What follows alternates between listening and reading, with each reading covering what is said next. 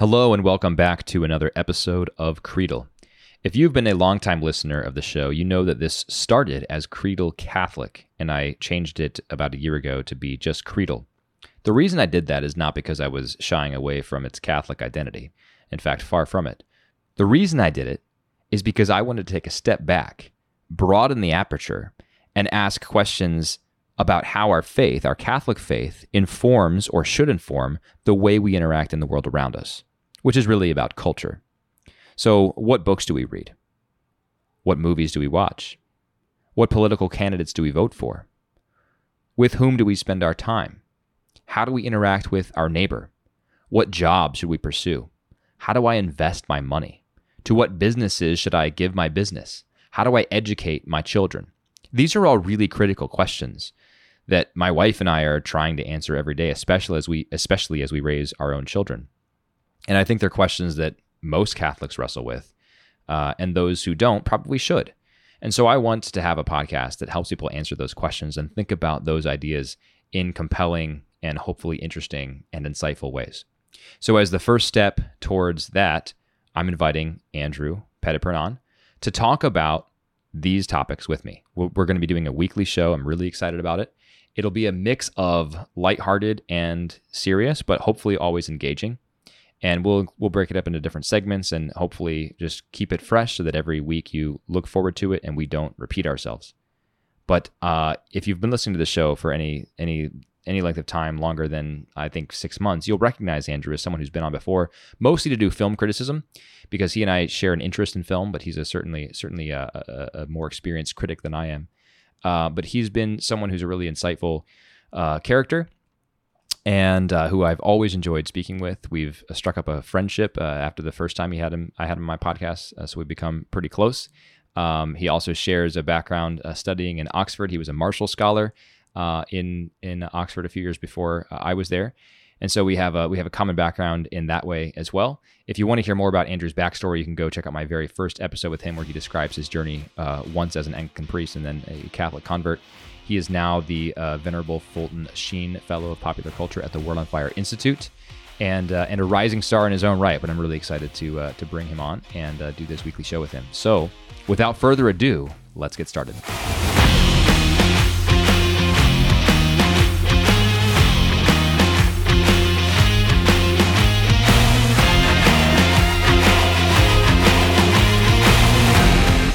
Andrew, welcome back to the show. How are you on this fine day? I have to imagine it is an incredibly hot and muggy day in Dallas, where I think you find yourself today. I am good, Zach. Yeah, it is the dog days of summer here in Dallas where I am. We've had so many days above one hundred degrees, and uh, looking forward actually to fall, even though I'm a big summer guy, but you know, I've had enough. Now, you came to Dallas from Nashville. In your experience, are the Dallas summers uh, significantly worse than Nashville summers? Oh, yes. Okay. Yeah. It's hot in Nashville, but uh, it is, uh, it's, it's a different ballpark down here for sure. Everything's bigger and hotter in Texas, as they say. Everything is bigger in Texas. You got it. Well, I'm super pumped to have you back on the show. Uh, you and I have been, been sort of hatching this idea for a while. Uh, to my listeners, this will be brand new because I've not announced this previously. I've, I've teased it a couple times that I'll be doing something with you, but the plan is to do a weekly show that will be maybe a little bit edgier than our typical Creedal fare, and we'll we'll comment on contemporary events, and we'll do sort of deep dives into uh, kind of longer think pieces, and have uh, have what I hope are fruitful and nuanced discussions about the issues of our time. Uh, we're going to kind of preview or show you uh, our our um, our structure for these, and so we've got some some I think kind of fun segments to break up the discussion, and this will be changing over time as well. So we have a few more ideas to add to this as we go along. Uh, but definitely let us know what you think. You can send emails to the the email I always use, Zach at creedal podcast dot com. We've also set up a new mailbox, Zach and Andrew at creedal podcast dot com. So you can use either of those uh, ones to send us some feedback or listener questions, suggestions for things to talk about in the future. All of that's fair game. We'd love to love to hear from you. So definitely look forward to um, to more weekly discussions like this. I know I definitely am. And uh, without further ado, we can uh, we can get off and get started with our first segment, which is going to be called Misinformation. Now, uh, Andrew and I were talking about this uh, last night about what to call this segment. It's a little bit provocative because uh, misinformation is is not a good thing, and it's a it's a term that's uh, often thrown around these days. But I think it's fitting to be a little bit, a little bit edgy, a little bit provocative. Uh, and the idea of this segment is to go through, um, this week it'll be me quizzing Andrew. Uh, next week, perhaps Andrew quizzing me. But the idea is to go through uh, several different storylines and uh, have the other person pick out the misinformation. So in other words, what is fake news and what is real news? This is uh, called misinformation. Andrew, are you ready to go in our, our inaugural round of misinformation? Let's do it, Zach. I have uh, a good feeling that I can spot these. Let's see. You know, I think you can too. Probably we need to, we need to figure out how to mitigate uh, this. You, I think you have a leg up on like the average listener because you and I are both pretty active on Twitter. There's probably significant overlap on the people we follow and the people who follow us, and we follow each other. So I've I've tweeted about some of these already, and if you've if you've seen my tweets, then you'll probably have a good a good uh, understanding of sort of what is real and what is not. But but we'll see. Maybe you maybe you've been uh, off of Twitter more this week, working on your own holiness, like I should be doing instead of being on Twitter. Uh, and so maybe uh, maybe you won't spot these so easily, but we'll see. You ready to go?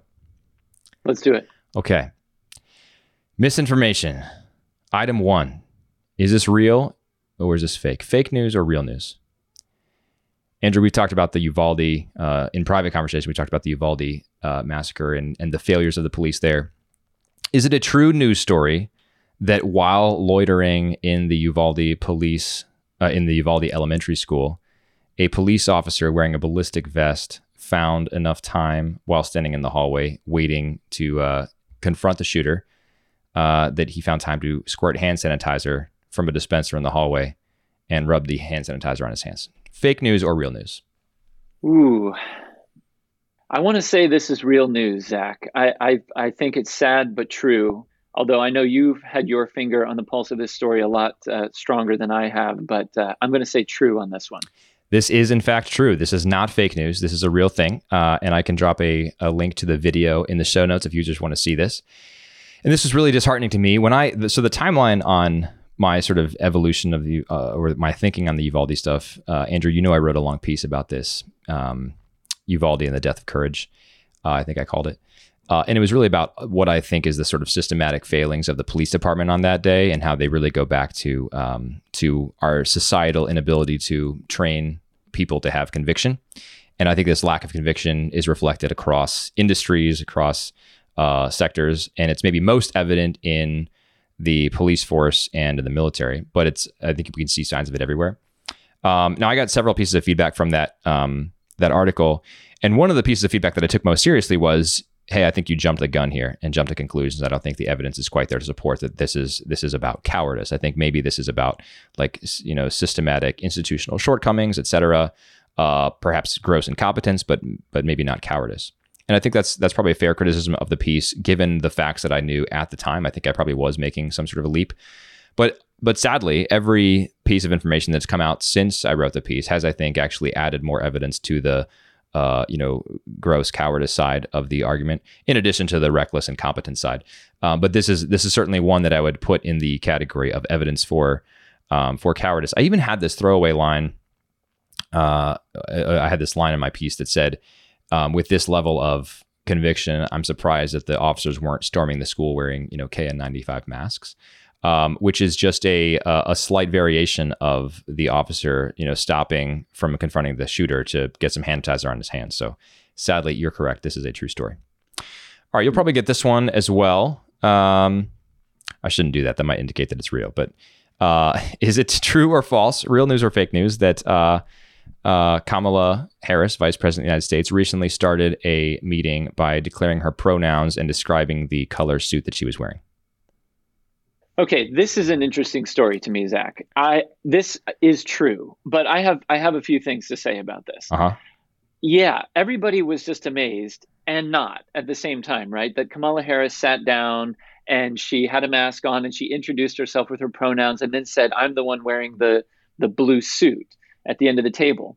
And a lot of people sort of had a good laugh about that on the internet and all of that, including myself. But then there was this kind of, you know, this sort of aha moment where people were saying, well, actually, she's talking to disabled people. And the reason that she's describing herself that way is that there are blind people at the table. And I and I, my first reaction was to think, oh, well, okay, it's still kind of weird, but whatever. And then I kind of thought, wait, wait, wait, wait. It actually makes it weirder. Because why, if there are blind people at the table, is she bothering to describe the color of her jacket? Yep. So to me, it was just a big head scratcher, but it is true.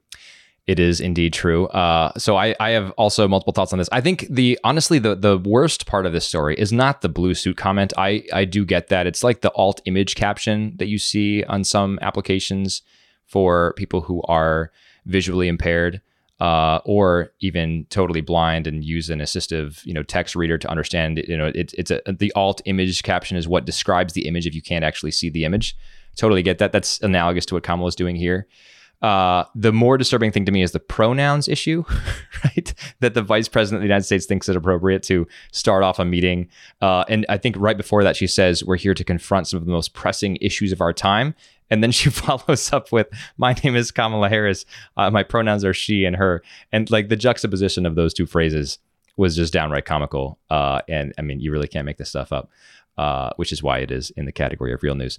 Uh, as far as the, like, I'm a, I'm a woman in a blue suit at the end of the table. Yeah, I agree with you. I don't know how that makes a difference for blind people. The other thing is, why is she wearing a mask? Uh, if this is, if, if, if the intention here is to make it easier for Americans with disabilities to understand what she's saying, because uh, I know people who are hard of hearing and rely on lip reading to understand what's being said. And so wearing a mask makes that obviously a lot harder um, to do. So uh, this is a very, very strange story and very bizarre. All right, real news or fake news for this next one. Um, Kamala Harris, Vice President of the United States, once again, uh, recently said, women are getting pregnant every day in America, and this is a real issue, and we need to act with a sense of haste. Real or real or fake? Oh, boy. I'm going to guess real again, and uh, and I'm going to... Uh, To, to couch my answer in uh, pointing to the fact that this might be a, a moment of some kind of hypocrisy or ambiguity with regard to our discourse about what is a woman and who can get pregnant, and perhaps also attached to the issue of the uh, the Dobbs decision now and, and people, you know, asking questions about women's health and all of these sorts of things. So I am going to say this one also is true and uh, and and creates some problems. You are, once again, correct, Andrew, batting one hundred percent so far. This is true. Uh, and you're right. I mean, I thought we, I thought, first of all, it was transphobic to say that it wasn't just women who could get pregnant and not a woman can get pregnant. But here is Kamala apparently making this exclusively about women. I mean, how dare she, right? Uh, right. But yes, uh, this also speaks to a broader issue, Andrew, um, with pregnancy being viewed as a pathology. And uh, in our current discourse, the one in which uh, the worst thing you could possibly do is prevent Uh, or make illegal the act of an abortion. Uh, in that discourse, the dominant idea is that pregnancy is in fact a pathology, uh, or the pathology of the pregnancy is determined only by whether or not that pregnancy is desired, which is a very strange thing to do, uh, uh, a very strange way to conceptualize anything. But it does co- sort of make sense in our world in which our desires and our self-identification determine reality, right? So it is logically consistent uh, internally, although certainly not externally. It's logically consistent to say, if I think of myself as a woman, despite all physical evidence to the contrary, uh, then also it makes sense that I can think of this thing in my uterus as a pathology or a disease if I determine that it is that, because my my identification actually determines reality. But yeah.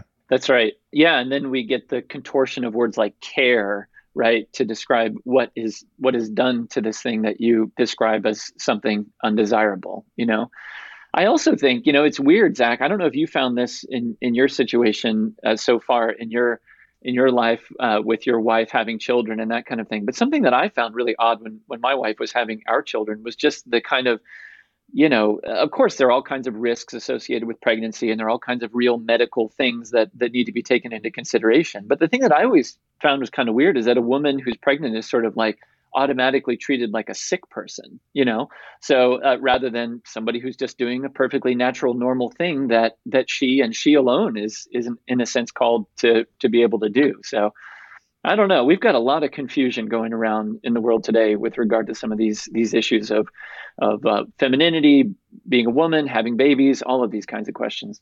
Yeah, we we definitely do. And uh, listeners should look forward to a discussion with a an upcoming Creedal guest on some of those various issues. But that's all I will all I will tease so far. Um, all right, item number four. Again, you're batting batting one hundred so far, Andrew. Let's see if you can get this one. Item number four. A Portland restaurant has developed an innovative way to combat racism by deciding to offer separate dining areas in its restaurant for white people and people of color, respectively, so that the latter group can feel like they are dining in a safe space. Is that real news or fake news? Oof, man. I, I'm just going to say for the sake of, of hope that it's fake news. Although I have heard, I have heard, Zach, that universities do now have, um, you know, uh, different orientation sessions for yep. different races and maybe even separate like uh, accommodations and that kind of thing. But I'm just really hoping that in the public square, we still haven't haven't reached this this kind of crisis yet. That you are correct. Uh, that is, in fact, fake news. I do think it's important to point out, though, this was something that was being circulated on Twitter as if it was real. Uh, and I did look into it and found that that was a even the author of the original tweet itself was was he admitted that this was a parody tweet. Um, but uh, it caught my eye precisely because of what you said, that I have heard of schools in particular doing this, having separate orientation sessions or, you know, separate test administration sessions or class offerings or whatever. Um, you know, one for, you know, uh, white people and one for people of color, so, should they choose to do so. So not not necessarily enforce segregation, but, you know, offering segregated options for Uh, attending certain educational events. So uh, I think we're not far from something like this happening, uh, which would, of course, not make it any less idiotic. But uh, in this case, it is, in fact, false. Um, and I, I know of at least one. I know at least one person personally who shared that, thinking it was true. So I do think it's important to correct the record that that is not, in fact, true. Uh, but it is believable. I mean, this is where I think the difficulty in distinguishing parody from reality, Andrew, gets really, really difficult. Okay. Uh, number five, the New York Times profiles a sex writer. And in this uh, article profiling this sex writer, the author, the essayist uh, who is doing the profiling, is recalling a time when she's looking at a book about sex for young children. And she laments that all the different kinds of couples did fun things together with their clothes on, but only the man and woman in the previous chapter got to take their clothes off. And that was her complaint about a children's book on sexuality. Is this real or is this contrived? Oh, my goodness. Where to begin? What is a sex writer? I'd like to know uh, it, as a category of writer. But uh, gosh, that's a tough one, Zach. I, I'm going to say that one is true also. That is, in fact, true. Yes. Oh, this gosh. This is uh, from the New York Times, the the magazine, the New York Times Magazine. The article is called "The Books About Sex That Every Family Should Read," because what what normal, healthy family, Andrew, just doesn't read books about sex together? That's I mean. Sure. uh, and this the the author who is profiled. By the way, sex author is my description of this person because I think there's probably no no more apt description uh, for what this person does. But the author's name is Corey Silverberg. Uh, and the uh, the article says that Corey bucks decades of conventional wisdom on how to teach kids about intimacy. If there's one thing that should throw a red flag, it is bucking conventional wisdom about teaching children intimacy, you know? Uh, but let's see. Here we are. Um, one thing that did catch my mind is we. I think we often find ourselves in this place where we're expecting that um, every person's ideas are equally valid as long as they are in line with the sort of majority progressive opinion of the day. And this person, the article looks like actually describes him as sex educator. So not sex author, but sex educator, Corey Silverberg. Uh, this person, Corey, uh, sounds like they've had a very, very hard life. And there's a part of the author or part of the, the uh, article that was talking about this person's background and says that um, Corey was seventeen uh, and his father was a sex therapist. And his father found a job for his son, again, then age seventeen. His first job working as a clerk at a store called Lovecraft, which was the first sex toy store in North America owned by women. Gender equality, owned by the first one owned by women, Andrew. And so from, from basically the age of, well, growing up, this child's father was a sex therapist. And then from the age of seventeen, he worked at a uh, sex toy store. And then talks about how his views on sex were just very confused. But now we look at this person, not we as in you and me, but the New York Times Magazine looks at this person as an authority on how to teach children about sex. I mean, isn't that like the most backwards thing you can possibly think of? Oh my goodness. I, my heart is filled with such pity for this person. Uh, but the pity quickly gives way to, to anger when yeah. I realize this person is, you know, in a position to, to influence in elite circles in ways that affect you know, affect children. So my goodness, yeah. what a, I wish that story weren't true. I know that one's a, that one's a tough one. I was at the library yesterday and I often think, um, let me, let me correct myself. I often thought, uh, you know, as recently as six months ago, I thought this, um, this like sex, trans stuff coming for the children, trying to teach it to our children. This is not really going to ever affect me. This is limited to very certain corners of the U S, like Massachusetts and Los Angeles and public libraries there. And I'll never have to deal with this. Uh, this is all just a distraction and like, you know, a, a, a non-controversy invented by right-wing Twitter. I was at the library yesterday in, you know, suburban Chicago and found this book called, what was it called? I think it was called like, What Are My... What Are Your Words or something. I took some screenshots of the picture itself, and the entire book is basically this child trying to learn his or her pronouns. It's not clear what uh, what sex this child is, but this child has an uncle uh, who uses they, them pronouns and is teaching um, his or her ne- nephew or niece about words and how you can just choose your own words. And then there's there's this person in the book who's a Z, zer. And if the, the this child is just in angst this whole book because, you know, I don't know my own words. I don't I don't know what feels best to use. And then at the end, they use they, them pronouns, uh, you know, which end up matching their uncle's they, them pronouns. Uh, but the whole book is designed as a celebration of finding your words. But really, it's a um, it gives away the game, I think, and just shows how devastating it is to sow so much doubt in a young child's mind. And uh, and create chaos where there should be order, and there would otherwise be order if you weren't, in, you know, deliberately instilling chaos. Yeah, I, I hate to, you know, I, I hate to to be negative, but it, it's everywhere, and and I've been wrestling with the same thing myself. I'm going all the way back to remember the infamous uh, drag queen story hour thing that created right. the whole kerfuffle between Sohrab Ahmari and David yes, French and yes. all of that sort of thing, right? Yep. And um, I, you know, I I really think that. Whatever you think of Sohrab Ahmari, he was he was right. Oh, yeah. He was really right about about that back then, and um, it it really is so so pervasive. It's uh, really tough to navigate. Yeah, I completely agree. And in, in a future episode, we should talk about that uh, Sohrab Ahmari versus David French um, kerfuffle, because I think that's definitely a, a worthwhile one, and has proven proven to be prescient. I think as we've gone, you know, what was that two years ago that that peak, maybe a year ago. Something like that. But it has really proved to be a, a watershed moment, yeah, I think, I agree. Um, that I think is is positioning people with kind of different strategies in mind. Uh, you know, it, it just it is just not something that can be ignored. Yeah. It's not something that can just be sort of, well, that's just in particular circumstances or something like yeah, that. Yeah, totally so, agree. Difficult. Let's stay on the New York Times topic for our second to last misinformation question, Andrew.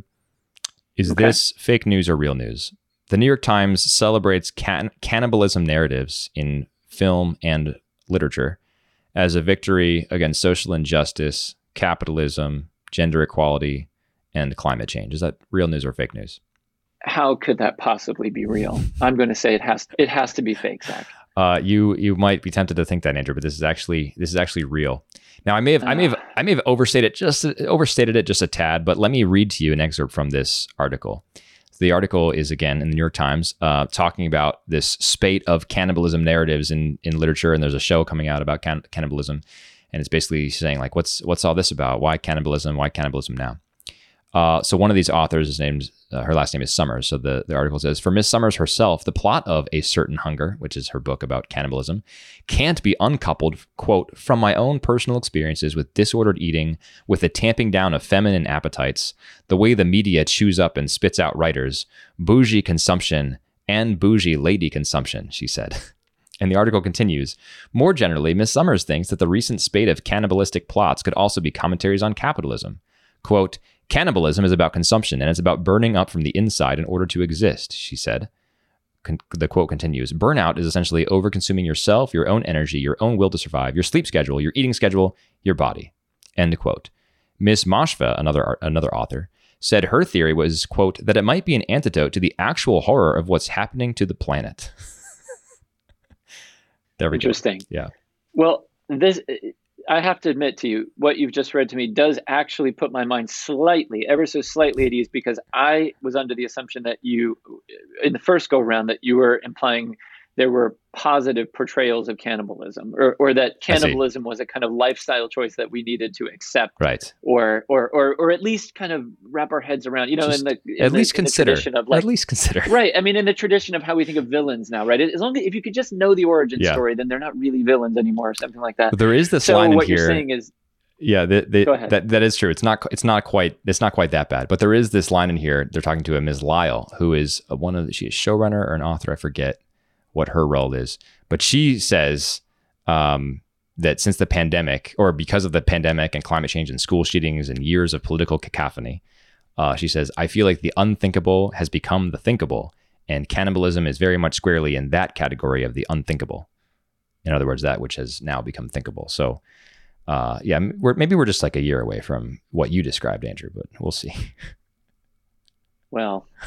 Even as a metaphor for, you know, the supposedly bad things in this world, cannibalism yes. is a little, I mean, you know, there have been here and there cannibalism plot lines. And, you know, there was that movie Alive several years ago about yep. a true story of a of a team that crashed its plane. And, you know, there there here and there it pops up, but it is really not something most people want to think about in my in my judgment. Yeah, anyway, I agree.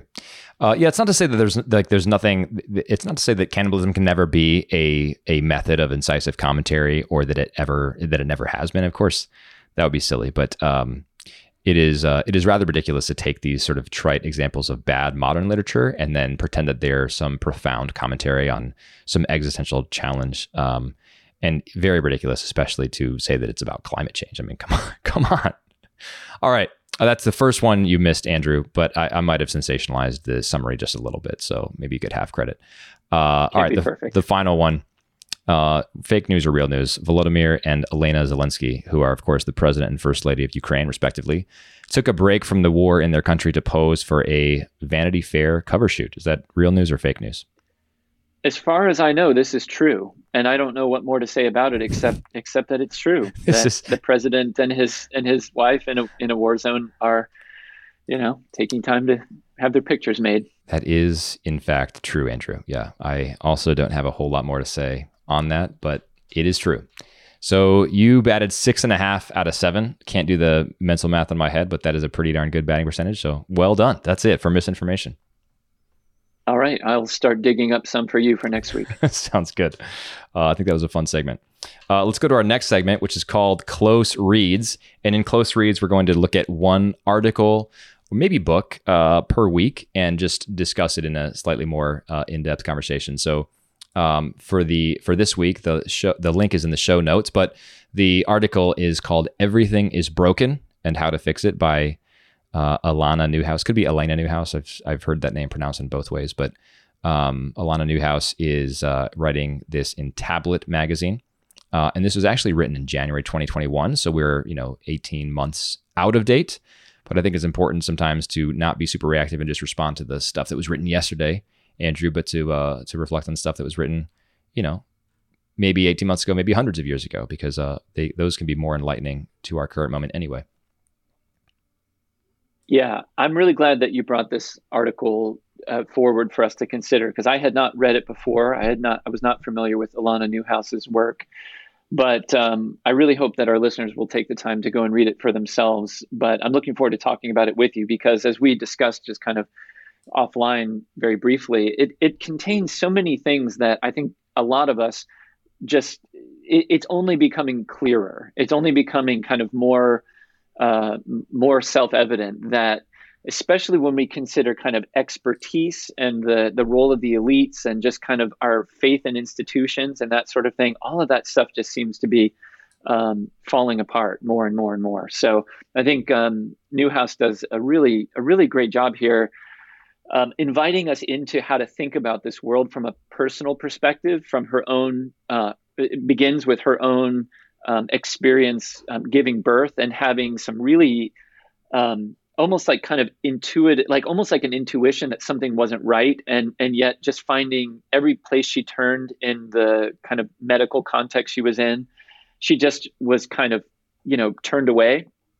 And I, I just, I, I really felt for her just in the first couple of paragraphs, this, the, the opening of this piece that ends up becoming much more elaborate. But I think it's such a strong piece because all of us or at least most of us, I, I mm-hmm. certainly felt this way, can relate to this kind of feeling. Not, yes. not necessarily in the context of a childbirth situation, but something happens in your life where you're like, this is just not right. Mm-hmm. And, you know, you kind of look around, you sort of look to the experts, or you wonder, like, shouldn't this be like that? And, and there's just really no answers that anybody can provide for you. And you have enough of those layered on top of each other. And it just starts to really chip away at your feeling that you can, that you can trust experts, that yeah. you can kind of turn to, you know, the consensus view, the the kind of, you know, the bedrock that everybody is supposed to kind of put everything, rest on everything upon. You just sort of start to feel like, maybe I can't do that anymore. And I don't know about you, Zach, but it feels like more and more of us in the world are feeling like that about more and more things that we that we have to do, you know? Yeah, I completely agree with you. Um, let's maybe recap the article just real quick for people who haven't had the time to uh, take a look at it. Uh, I think that may be helpful for folks. The um, as as you said, Andrew, it starts with this sort of personal anecdote of a, a medical journey. And this um, Alana and her husband and their son were on this medical journey. He was born in twenty fourteen. Everyone said he's perfectly healthy. She just felt like something was not not right, and basically she ended up being very correct. She doesn't. I mean, it's. I think it's. A, it's nice. She appreciates her son's privacy and does not go into details on what was wrong. But there's there was something wrong, and then she said this would take him ye- years to heal from. So it took them years to diagnose, and it'll take him years to heal from it. And um, they had a conversation with a neuro uh, psychiatrist, or just a psychiatrist, I think, named Norman Doidge, um, who's written several popular books on um, on the brain's neurochemistry. I think one of them he wrote uh, was called Your Brain on Porn. He talked about the just devastating effects of pornography on the brain and the brain's chemistry. Um, but so they sit down with with Norman Doidge and basically tell him their story and basically say, like, how did how did the medical system uh, miss this? And he says, um, quoting directly now, "I don't know how else to tell you this, but bluntly, there are still many good individuals involved in medicine, but the American medical system is profoundly broken. When you look at the rate of medical error, it's now the third leading cause of death in the U S. The overmedication, creation of addiction, the quick fix mentality, not funding the poor, quotas to admit from E Rs, needless operations, the monetization of illness versus health, the monetization of side effects, a peer review system run by journals paid for by Big Pharma, the destruction of the health of doctors and nurses themselves by administrators who demand that they rush through ten-minute patient visits when so often an hour or more is required, and which means that in order to be successful, doctors must overlook complexity rather than search for it. Alana, the unique thing here isn't that you fell down so many rabbit holes. What's unique is that you found your way out at all." All right, so this is a very blunt way of, of describing this broken medical system. And then he turns the tables back on Alana and her husband, who's also a journalist. And he says, "Can I ask you, uh, why is so much journalism that I read garbage?" And she says that was the, the eureka moment for her, because she realized, wait, we thought that our industry, journalism, was just unique in being so desperately broken. He's telling us that medicine is so desperately broken. What else is broken? And she says, Uh, was everything in America broken? Was education, housing, farming, cities, religion? And she like she she hyperlinks pieces about these things that show. So like factory farming is what she links to.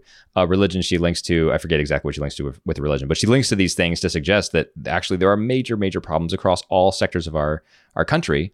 And uh, and yeah, and so so everything is possibly broken, and she explores why that is. And her dominant thesis is that we've been overcome by this this ideology, this pursuit of uh, an ideology called flatness or frictionlessness, in which the uh, the main goals are interconnectedness, um, speed, Uh, and efficiency. And she ties this into, you know, mod- the uh, modernization and the uh, efforts to uh, manufacture things, but manufacture things in the cheapest possible way. The uh, move in the nineteen seventies to uh, lower labor costs, not by not by supplementing labor with automation, but by replacing labor with automation and or outsourcing jobs to to have lower paid workers outside of America. Um, some really, I think, compelling ways to think about the sort of aesthetic in which we find ourselves today. And then also talks about the uh, the addiction to things like Amazon. And she doesn't mention TikTok here, but I would definitely add things like TikTok, just this, this ability to have a frictionless experience, either the frictionless dopamine hits of the TikTok videos coming to your screen, or the frictionless one shop, one click purchasing of Amazon so that something shows up on your door uh, that quickly. And when we have that, we lose the friction, but in the friction actually is where like the, the essential, the essential parts of being human uh, are formed. And in those moments, we have our characters formed. Um, and you might even say, uh, as I would, that uh, that is where virtue happens. So she laments this loss of friction and says this is a good thing. And she calls for a return to creative ways. She, rec- she calls for a return to, you know, real friendships that do not revolve around uh, narrow-sighted, uh, rigid political ideologies. Um, and it's it's a it's I find it a very generally depressing piece. And then at the end, she has like two two paragraphs of sort of how we how we get out of this. And I don't know if I fully buy her narrative of how we can get out of it, but that is a piece the piece in a nutshell, I think. But um, Andrew, did I miss any relevant things that you would add to that summary? She yeah, well, she uses she uses this term flatness quite a bit, and yeah. I I think I think I see what she means. I mean, she, there's this one part where she says the internet is a car that runs on flatness, and so she's very critical of of the internet in as much as we are, I don't know how you would put it, addicted to it. Yeah. I mean, integrated with it, maybe even. I mean, that we can't we can't live without it. It reminded me actually of this, um, this uh, gosh, what was it? New Yorker cartoon that I saw several years ago that shows a, a married couple or a couple of some kind, of man and woman standing around in a kitchen, and the woman has her laptop open and she turns to the man and says, the internet's down, we can't cook. Um, which is nice. Like, it's like, you know, that's like our experience, right? I mean, it, it's, it's almost like kind of dis- it's almost sickening to yeah. think the internet is down, right? Or that you can't go about whatever like kind of virtual thing you normally do. Um, I'm as bad as anybody. I mean, I, I don't, I'm not standing in judgment, but, uh, I, but what she said about this flatness and how we therefore then expect all of life to kind of feel like clicking from one web page to another. Yeah. And, and, and everything needs to just sort of have this like seamlessness, you know, you know, and therefore it's so much easier just to kind of give your will over to it, you know, just to sort of say, I mean, give your curiosity over, let alone any, you know, moral concerns you might have or anything like that. Um, so it's no surprise that people find themselves just kind of, you know, if their particular circumstances don't conform to the flow of this system, they find themselves in, in big trouble yeah. quickly. Um, you know, she also uses this term boundarylessness. Mm-hmm. And uh, that's a term that, that really resonated with me. She doesn't go into it in, in great detail, but this is something that um, that in my mind reminded me of things like um, the work of Sir Roger Scruton and people like mm. that. Like, you know, we've got this this sort of predicament in our world today where it seems like the further up we we go, kind of not only in the ladder of being elites, but just kind of in our um, education levels, engagement with technology, all these kinds of things, the less like connected to real places we are. Like the less we we understand ourselves to be bound by by geography, by you know, morality, by all of these kinds of like boundaries, right? That would have, that would have like created a real structure for our existence in previous times. So um, I, I really liked how she identified that and, um, you know, pointed at the end of her article, I think, to maybe something like trying to find our way back into boundaries a, a little bit. Yeah. Yeah. Those are good. Uh, those are good things to point out. Thanks for, for uh, doing that. I um I was thinking about this so so on Twitter the other day. I saw I think it was yesterday uh, I saw that um uh the Crown Prince of Saudi Arabia is planning a new planned community uh within a giant wall in Saudi Arabia, um and this planned community is going to be basically built vertically, so it is going to be within a giant wall, and there'll be houses stacked on top of each other, no windows. It'll be a solid facade covered with mirrors, in fact, on the outside. um And the description of this uh, was exactly what you would expect for something that was that was very modern. You know, it's going to be uh, the closest amenity is going to be all within a five minute walk. Everything you'd possibly need for your entire life. Um, somehow A I was factoring in. I, fig- I forget exactly how the video said A I would be featured, but A I is going to be involved in the in the planning and in the living of this uh, this ridiculous community. Um, And but the whole the whole thing was was frictionless in the way that she described it. It was frictionless. It was uh, maybe not boundaryless quite in the way she described it, but definitely frictionless, definitely flat, and certainly not physically because it was built vertically, but flat in the sense that everything is only within a five minute walk. You wouldn't possibly have to actually inconvenience yourself more than five minutes to go to the grocery store. Uh, that would be a terrible thing indeed. Um, and everything is uh, everything is frictionless. Everything is right there for you. All the stuff delivered if you need it delivered. Um, everything convenient uh, right when you need it. And people sometimes look at that and think maybe that's actually the the future I want. That would be living. But I look at that and think this is this is actually like a certain kind of hell. This would be terrible because there's no glory when there's no struggle. Um, there's no art when there is no, as Alana says, there's no creative waste. Like I don't want to actually just live in a series of windowless white cubes if, uh, you know, that, that um, or I don't want to, I don't want to just live in a place where I'm going to have everything conveniently delivered to me or within a five minute walk, if the price of that is living in a white windowless cube that looks the same exact way as my neighbors. Uh, and I never have to feel uncomfortable, you know, uh, that to me sounds absolutely terrible, but that is the future that we have sort of, we, we, we sort of built for ourselves, I guess. Yeah. Something that is interesting about this, Zach, is that, you know, plans like that, or or for that matter, even more ambitious ones to like sort of, uh, inc- you know, imagine everybody will be possessionless and happier or like whatever it may be, right? It, in a way, it it is speaking to a real problem that people perceive in their lives, which is it does feel like the the kind of struggle that we endure is kind of, it at times feels like maybe the wrong kind of struggle. And and here's maybe what I mean by that. Like, I do I do think there's something unnatural about the fact that I get in my car and, you know, drive on these sort of like mega highways, right, to come mm-hmm. sit in my office, right? Like there's something kind of like something that does crush my soul a bit to do that kind of thing. Um, but, you know, that it's fine. But, you know, I wonder then, I compare this sort of plan that the one, you know, that you're talking about with, say, like what new urbanist type people are talking about, like in a sense, like sort of hearkening back to an earlier structure of how towns were organized, right? And how like communities were organized and still are maybe in places like Europe, right? Where you you can still kind of walk everywhere you need to go and and that kind of thing. But there's still something, I don't know, for lack of a better word, like soulful about it. There's something kind of like humane about it that something like a giant wall full of like white drywall or something and internet connections just doesn't just doesn't feel like it's gonna gonna give us. So, you know, it does seem like there's a real problem here, but uh, there just must be different approaches. And maybe now's the moment to like respond in a way like like uh, Alana is is talking about here. Like uh, I love this idea of like this creative waste. Like let's like just try to do something. Like try try to build something and see what happens. You know, or like. Uh, you know, I don't take risks and, and uh, make mistakes. Yeah, no, absolutely. I mean, the idea of creative waste is something that has become, I think, antithetical to us. I, we don't want to, we don't want to do something that will not be enduring. We don't want to, we don't want to try painting something on a, on a canvas if we'll end up throwing it away because it didn't work out quite the way we wanted to.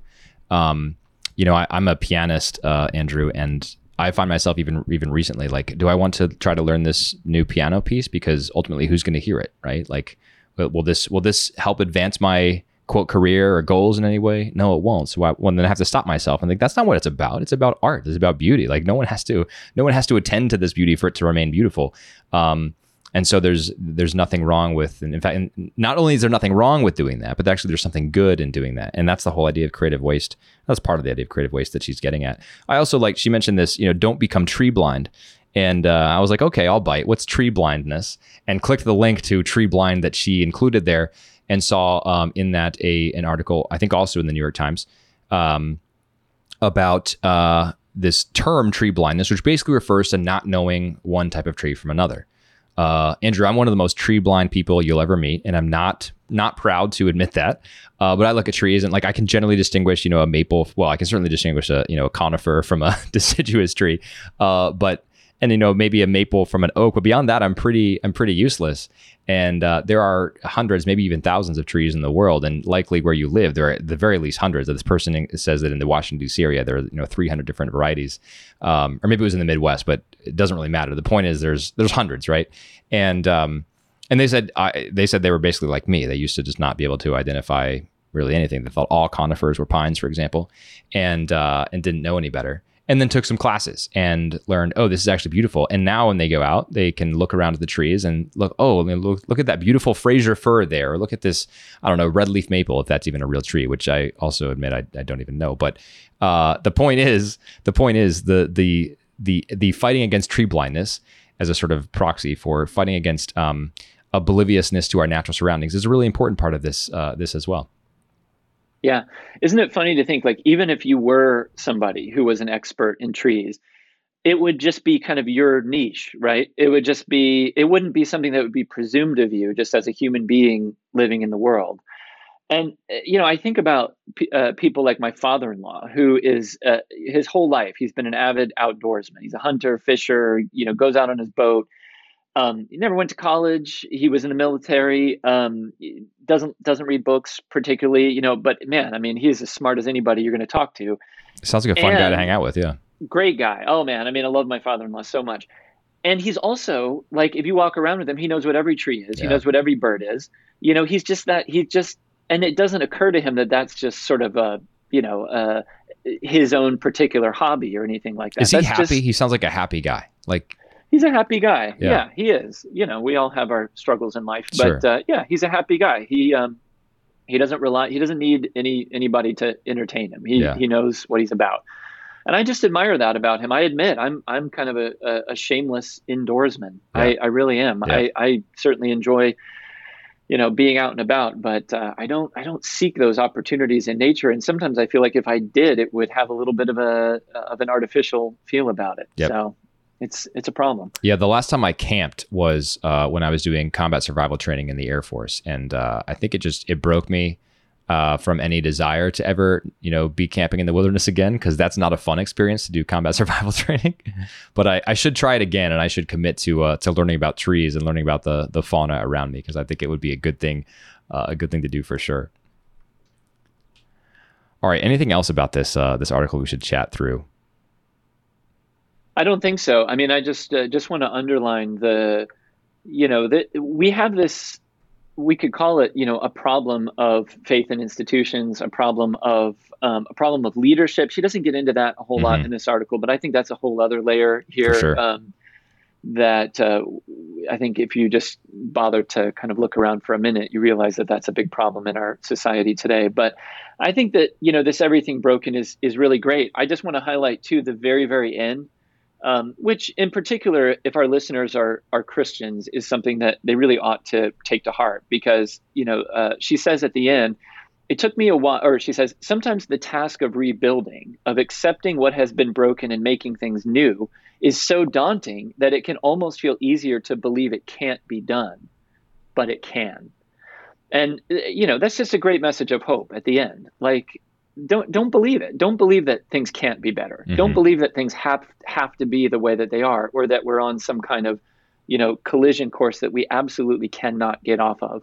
Um, I, I, for one, maybe just because I like I like a fight from time to time, but I, uh, I I'm not ready to give up yet. Yeah, that's good. I like that that closing comment. I was thinking more about this idea of flatness, and um, you know, there's a the, you, I'm sure you've heard of the columnist Thomas Friedman. I'm not even sure if he still writes for the New York Times, but he did for many years, if he doesn't still. And um, Friedman wrote this book, The World is Flat. He also wrote The Lexus and the Olive Tree. He's been a big, like, he's on, he's been on the globalization kick ever since people have been talking about globalization in the, you know, nineties. And um, I think the flatness idea is interesting here, as is his his uh, his book, The World is Flat, because the reality is the world is not flat, right? And so we've embraced this flatness aesthetic because we're we're pursuing that. And as Alana points out here, in doing so, we've embraced all these things that simply should not be. It should not be the case that we spend our entire lives staring into a a a, uh, a computer or a iPhone screen. It should not be the case that uh, we corrupt our systems so much that everything is broken. It should not be the case that our our companies, our our for-profit companies, simply try to outsource everything to to have cheaper labor. It should not be the case that um uh should not be the case that we uh. you know, look at look at automation as a way to replace human beings in the workplace.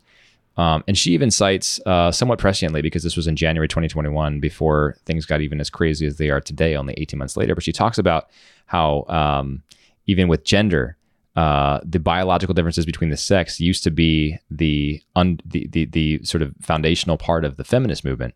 But instantaneously, that was replaced by the idea that not only are there numerous genders, Um, but that actually the idea of a gender binary is bigoted and abusive. And she cites this as flatness. And I like I like the citation of flatness here, because I think that that idea and the others before it that I cited uh, are rooted in this idea that is just simply not grounded in reality. And we mm-hmm. pursue it to our own detriment. And so to use this, to use this biological difference between the sexes example, she's exactly right. I mean, up until five minutes ago, it was accepted that there is a biological difference between men and women, and that's that something is immutable. Now, we can identify differently, and we may identify differently and prefer to be called different names or whatever, but that does not actually change the biological difference between men and women.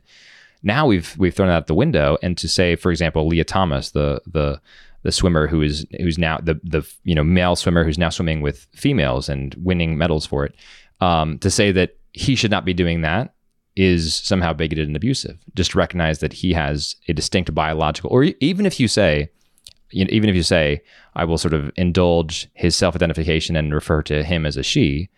Even to say she has innate advantages that she should not, that, that make it so that she should not be competing with other females, um, even that is bigoted and abusive, which is just an absolutely crazy, crazy place to be. Similar to believing that the the Earth was flat. Um, uh, the Earth is not flat. You know, it turns out that is actually not grounded in reality, and neither are so many of our sort of fantasies today.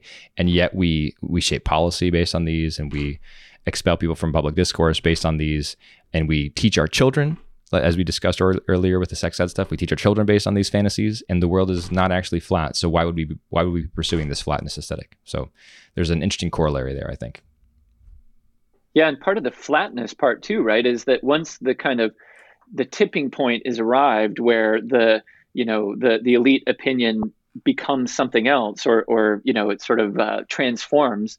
Um, in the media or in government or politics or whatever, then the, the flatness thing then is just, well, you just like sort of change the algorithm, right? And yeah. Then it all just sort of turns over overnight. And then it's like, you know, all the, it, it doesn't take any work actually to sort of, you know, uh, you know, actually sort of live with this like bizarre thing that you are trying to kind of identify, right? Like all of a sudden just, everything looks different. And, yep. and, and then it's like, wait a minute, wasn't it totally different yesterday? I can't remember because everything I'm looking at says it's, this is the way that it is. Yep. Right? Totally.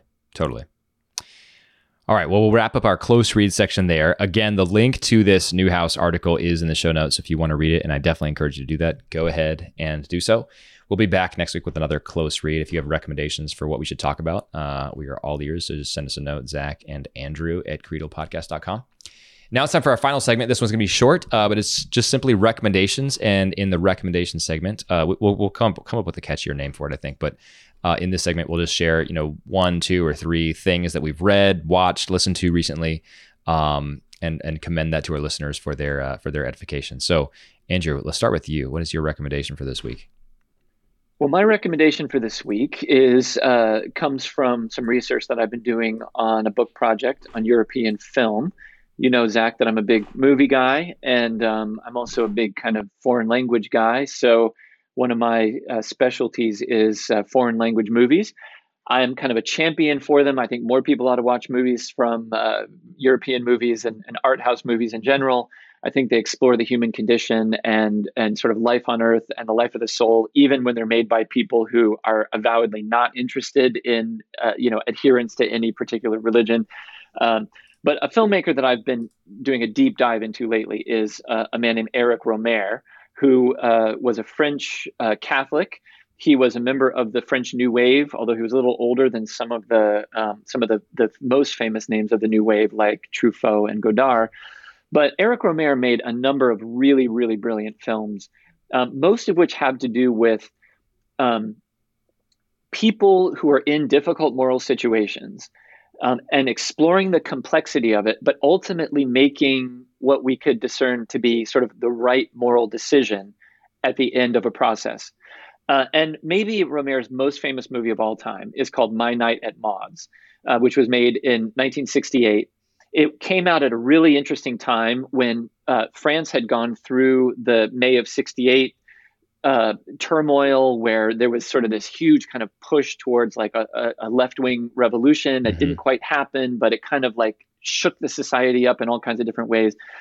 But as sometimes happened, the society kind of quickly got got that felt a little bit stale. And Rohmer came along with this sort of interesting moral tale uh, right at a time when it seemed like uh, the population of his country, and then it turned out to be worldwide, was kind of ready for something different. And at the heart of this movie, My Night at Maud's, is this um, this question of Pascal's wager, uh, namely, like, is it is it the right thing to bet your life, in a sense, to bet eternity on on having faith?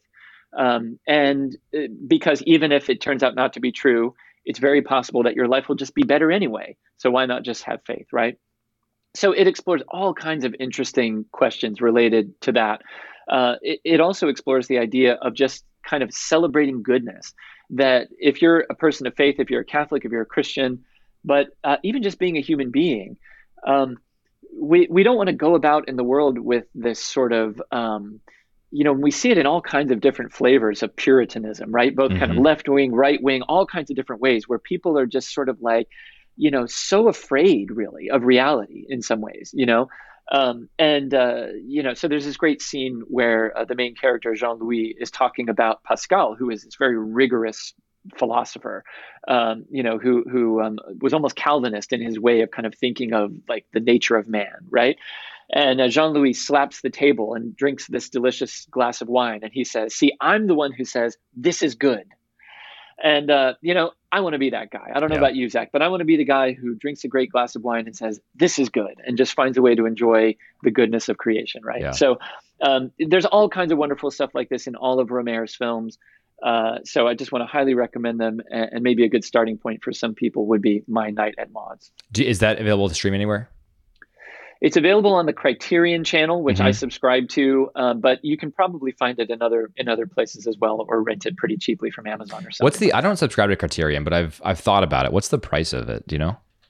It, it well, we we uh, you can subscribe monthly, and I'm not sure what the the okay. the uh, payment is for that, but we pay a subscription, which is I think ninety-nine dollars a year, okay. which is a little bit steep.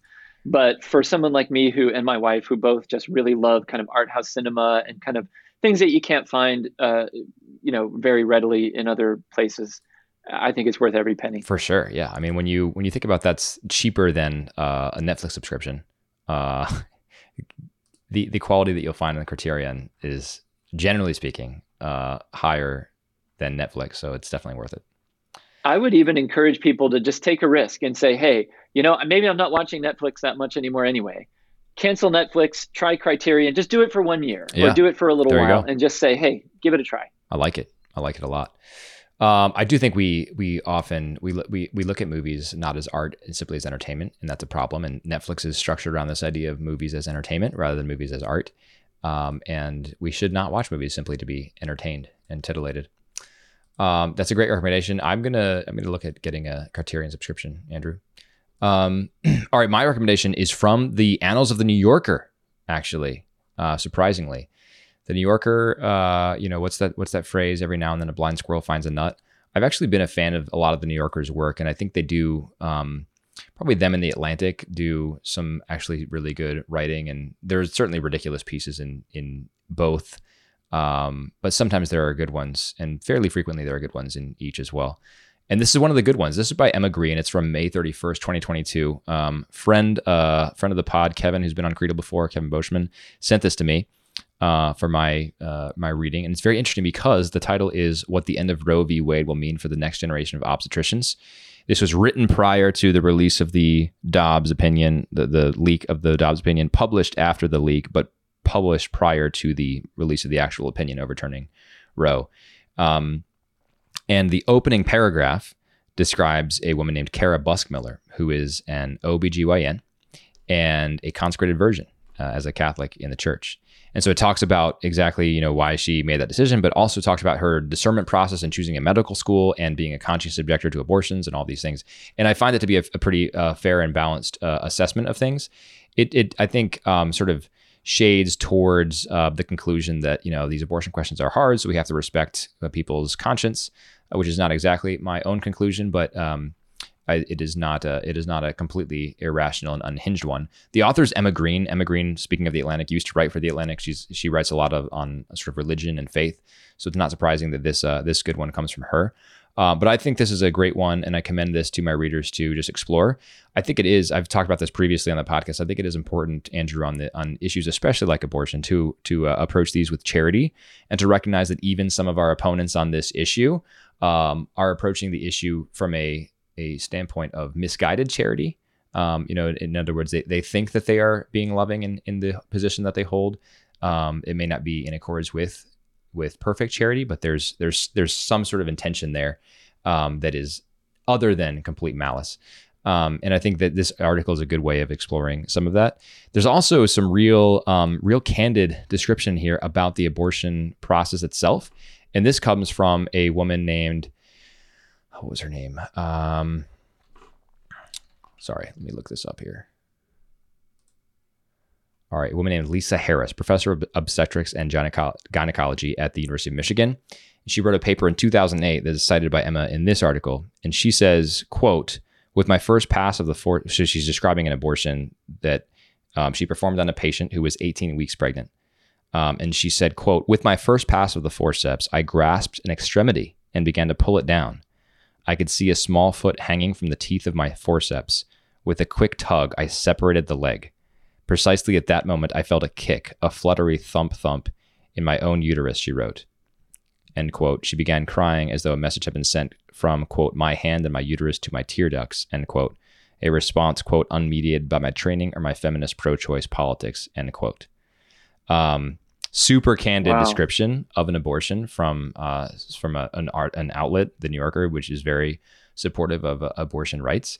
Uh, so I, I commend The New Yorker and, and Emma for including that in the article, and I commend them for including the you know witness of a woman like Kara Buskmiller um, in this article as well, because uh, these women are out there, and these uh, these procedures are really grotesque, and we should recognize that and talk about that more. It is something that we should need to talk about, that we that we have to talk about, in the words of Jim Harbaugh. Wow. I will have to check that out, Zach. And I just want to echo uh, your appreciation for Emma Green. She, uh, I don't always, you know, see everything exactly the way she does, but it's rare actually that someone who writes about religion for a major secular publication really understands yeah. religion uh, the way Emma does. So yeah, yeah I, I think she does very good work. Yeah, I think she and probably Tara Isabella Burton are um, two of the the finer ones there, who might not even necessarily identify uh, with the people that they write about, but have a, have a have a pretty firm grasp of faith and the the the role that faith plays in people's lives. So I definitely appreciate the work of each, for sure.